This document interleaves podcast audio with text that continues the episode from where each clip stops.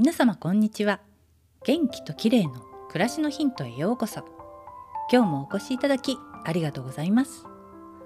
毎週土曜日は美容の話をお届けしています。乾燥が気になる季節になりました。今日はさらっとして使いやすいスクワランオイルについてです。湿度が高い印象の軽井沢ですが、暖房を入れているとやはりお部屋の中が乾燥するんですね。急いで加湿器を購入しました。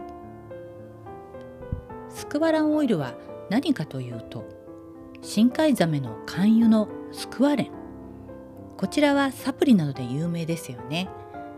スクワランオイルはこのスクワレンに水素を添加して科学的に安定化させたオイルのことなんです。よってスクワランオイルはとても酸化しにくいのが特徴で、スクワレンと同様に肌を柔らかく保ち、潤いを保ってくれます。ハーバーさんのスクワランオイルが有名ですが、チフレさんからも出ています。チフレのスクワランオイルも可愛いお値段なのに、スクワランが 100% の純度の高いオイルでとてもおすすめです。